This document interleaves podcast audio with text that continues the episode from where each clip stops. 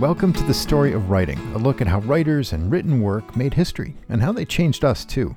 Today is June 14th, 2023. I'm your host, John Brown.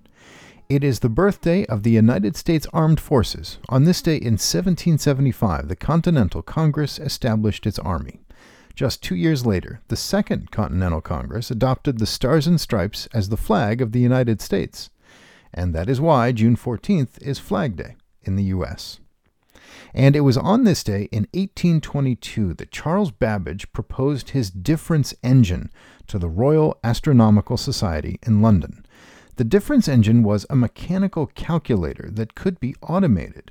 When running, it tabulated polynomial functions. It was literally a computer, and one of the first. This was also the day in 1846 of the Bear Flag Revolt. It's one of those events that shows how different history can be depending on who writes it. Everyone agrees it led to U.S. possession of California. At issue is the character of the Americans who captured General Mariano Vallejo. He was the highest ranking officer in Alta California, which at the time was the northernmost point of Mexico. Now it's Sonoma County in California's wine country. General Vallejo was a patient, deliberative man and had on many occasions said he was in favor of northern Mexico becoming the west coast of the United States. He welcomed it. So he was surprised to see, on the morning of June 14, 1846, a group of armed and angry Americans surrounding his residence. And here's the difference. In U.S. schools, students are taught that these Americans were frontiersmen, settlers, and or patriots. In Vallejo's writing, these men come across as drunken hillbillies and thieves. Vallejo invited the American leaders William Ide and Ezekiel Merritt and some of their men into his residence and offered them a meal. The Americans said they were taking Vallejo's land and making it an independent state. In what he called his true history, Vallejo wrote about what happened next. I thought for a moment that through some sacrifice on my part I might get rid of so many and such little desired guests.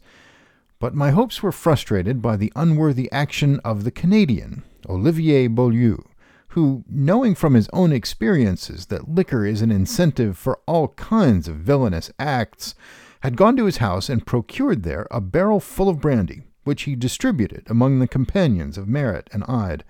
Once under the influence of the liquor, they forgot the chief object of their mission and broke into shouts of, Get the loot! Get the loot!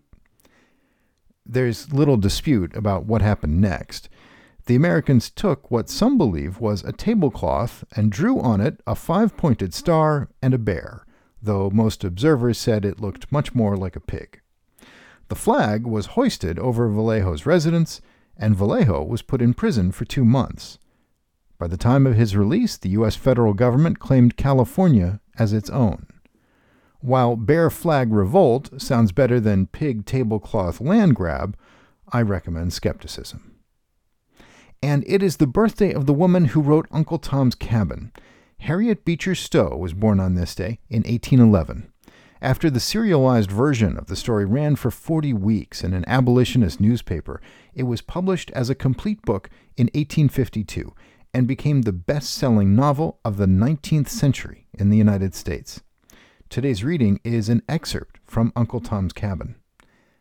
There are in this world blessed souls, whose sorrows all spring up into joys for others, whose earthly hopes, laid in the grave with many tears, are the seeds from which spring healing flowers and balm for the desolate and the distressed.